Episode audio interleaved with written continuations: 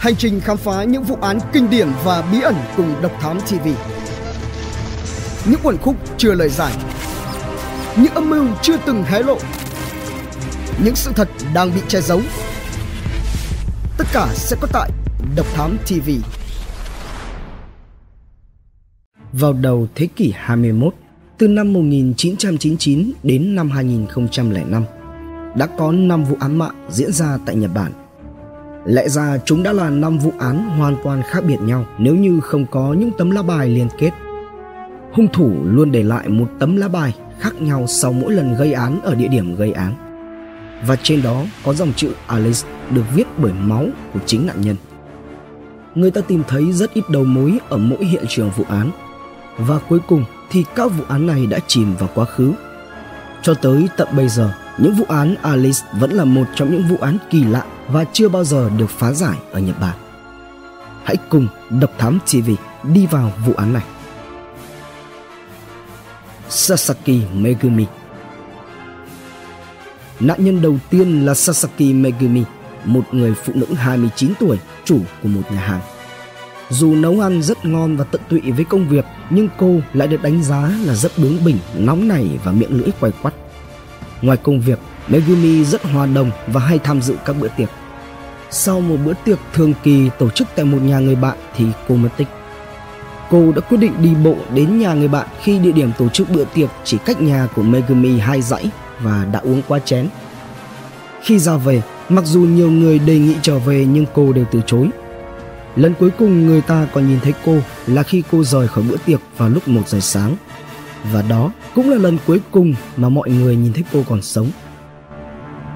Sáng ngày hôm sau, một cặp đôi đi dạo trong một khu rừng cách nhà của Megumi khoảng 1,6 km.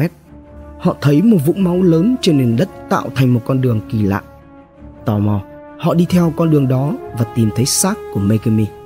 Cô đã bị xé ra làm thành nhiều mảnh, vài bộ phận trên cơ thể còn bị treo lên những cành cây. Họ liền gọi cho cảnh sát. Cảnh sát tới và tìm thấy một lá bài trong miệng của Megumi. Đó là một quân di bích với dòng chữ Alice được viết trên đó. Không hề có một dấu vân tay hay DNA nào được tìm thấy ở hiện trường. Có một bãi nôn, nhưng đó là của cô gái tìm thấy thi thể. Yamane Akio Yamane Akio là nạn nhân thứ hai trong chuỗi các vụ án với bí danh Alice Killing. Yamane Akio là một ca sĩ ít được biết đến trong một nhóm nhạc không chơi ở bất cứ nơi nào ngoài những quán bar bạn của anh nói rằng anh ta là một người hiền lành, tốt bụng, chưa bao giờ lớn tiếng với bất kỳ ai. Sau cái chết của Akio, ban nhạc tan rã vì quá sốc.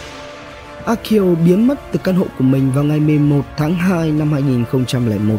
Những người trong ban nhạc là những người cuối cùng nhìn thấy anh ta khi còn sống, khi anh đã luyện tập cùng họ vào ngày hôm đó. Buổi tối cùng ngày, bạn gái của Akio đến thăm và bất ngờ khi không thấy ai ở nhà. Trong vài ngày sau đó, những tờ giấy mất tích được dán lên và cuộc tìm kiếm Akio bắt đầu.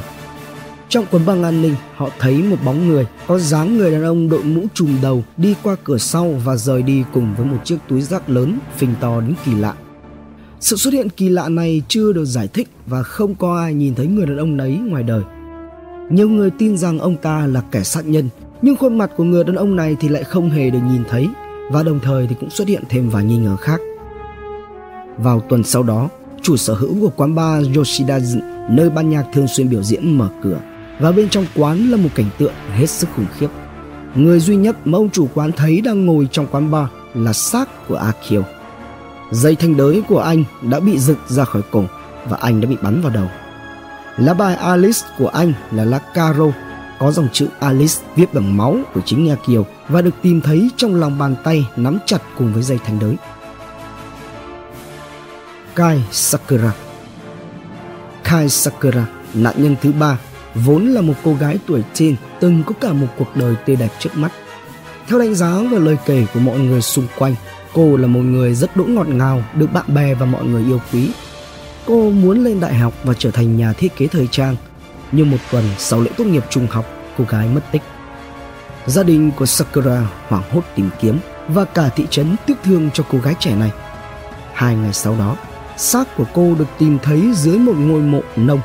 Có vẻ như rằng tên sát nhân không hề muốn giấu thi thể nạn nhân mà trái lại, hắn còn đánh dấu ngôi mộ bằng lá bài có dòng chữ Alice viết bằng máu, đó là con quy cơ. Nó được dán vào một que củi và cắm trên ngôi mộ. Xác của Sakura bị cắt ra làm thành nhiều phần, đôi mắt bị khoét ra khỏi đầu, da bị lột và miệng bị xẻo to. Tên sát nhân khâu một chiếc vương miện lên đầu cô và rất có thể nó đã được khâu khi cô còn sống. Không hề có hành vi quấy rối tình dục trước hay sau khi cô chết. Bên cạnh xác của Sakura còn có một mẩu giấy được viết nhiều dòng chữ nghịch ngoạc. Nó có nhiều cụm từ rời rạc và một trong số đó thì có vài chữ không thể đọc được. Cái chết là một giấc mơ méo mó. Người sẽ mãi mãi thống trị. Và ha ha, những kẻ đã chết là những kẻ may mắn. Đó là những từ mà cảnh sát có thể dịch được. Cho tới tận sau này thì cảnh sát cũng không thể tìm ra được nét chữ tương tự trong mẩu giấy đó. Oshiro Hayato và Oshiro Hina. Hai người này là những nạn nhân cuối cùng và cũng là những nạn nhân chịu cái chết ít đau đớn và ghê rợn nhất. Hayato và Hina là hai chị em ruột rất gần gũi với nhau. Hina là người chị và rất cứng đầu, bướng bỉnh, còn người em trai của cô là Hayato lại rất thông minh, đã nhảy cóc lên lớp và được học chung với chị của mình. Giữa hai chị em ít khi nào xảy ra mâu thuẫn hoặc cãi vã. Thi thể của Hayato và Hina được tìm thấy trên giường của chính họ vào ngày 4 tháng 4 năm 2005. Nguyên nhân cái chết là bị tiêm thuốc độc. Cửa sổ phòng ngủ của hai người đã bị mở vào đêm đó và nó có thể là cách mà tên sát nhân vào nhà đủ im lặng để không đánh thức bất kỳ ai, tiêm thuốc độc vào người nạn nhân rồi lẻn ra ngoài. Trên mỗi thi thể đều có nửa lá bài áp cơ. Khi gắn lại với nhau thì tạo thành dòng chữ Alice có một dấu chân được tìm thấy trên tấm thảm trong phòng nơi hiện trường vụ án, nhưng phía cảnh sát vẫn không thể điều tra kỹ hơn vì dấu chân đã bị nhòe đi khá nhiều. Đây là đầu mối duy nhất được tìm thấy tại hiện trường từ trước đến nay trong các vụ án Alice. Một năm sau đó, mẹ đẻ của Hayato và Hina đã tự sát vì quá đau khổ. Còn người cha thì hiện nay vẫn còn sống, phải trải qua nhiều phương thức chữa trị để vượt qua được cú sốc mất đi cả gia đình mình và liên tục phải sống chung với nhiều loại thuốc khác nhau sau đó. Sau vụ án cuối cùng năm 2005, hung thủ không ra tay thêm bất cứ một lần nào nữa. Bí ẩn vụ án giết người có dòng chữ Alice viết bằng máu của nạn nhân cũng chấm dứt. Không lâu sau cái chết của chị em nhà Oshiro, có một người tên là Shinjuki Yuto đã bị bắt vì tội giết người. Hắn là một tên vô công rồi nghề với vấn đề về thần kinh và hắn nói rằng hắn không nhớ mình đã ở đâu vào thời điểm diễn ra của bất kỳ vụ án nào. Đáng cái tội nhất, hắn lại có chiếc áo khoác của Yamane Akio với máu của chính Akio nhuốm ở cổ tay. Yuto đã trở nên mê sảng và nói như điên như dại khẳng định rằng một người đàn ông quỷ màu đen không có mặt đã đưa cho hắn cái áo này. Yuto sau đó được thả ra khi một nhà cư trú cho những kẻ vô gia cư cách nhà của Kai Sakura năm dặm, nói rằng Yuto đã ở tại chỗ của họ khi Sakura bị giết. Vì con người không thể nào vượt cả một quãng đường năm dặm để bắt cóc và giết người, rồi sau đó trở lại ngay mà không gây ra nghi ngờ gì, nên Yuto đã được thả. Ảnh hưởng vào ngày 30 tháng 4 năm 2008, một nhà sản xuất có biệt danh là Yugami P đã đăng tải bài hát đầu tiên của ông Lenny Kravitz với cái tên là Hitobashira Arishu, dịch thô là Alice của sự hy sinh con người. Dường như bài hát này được dựa vào vụ án Alice. Nó kể câu chuyện của một giấc mơ nhỏ khi nó lôi kéo con người ta vào thế giới của nó và kể lại câu chuyện của mỗi Alice. Nội dung bài hát có vài đoạn song song cùng với mỗi vụ giết người. Alice đầu tiên bị lạc trong rừng, nơi xác của Megumi được tìm thấy Alice thứ hai là một ca sĩ bị bắn bởi một kẻ điên. Alice thứ ba được rất nhiều người yêu quý và đã trở thành nữ hoàng của một vương quốc. Rồi cô bị một giấc mơ méo mó chiếm hữu. Alice thứ tư là một cặp song sinh được coi như là một Alice.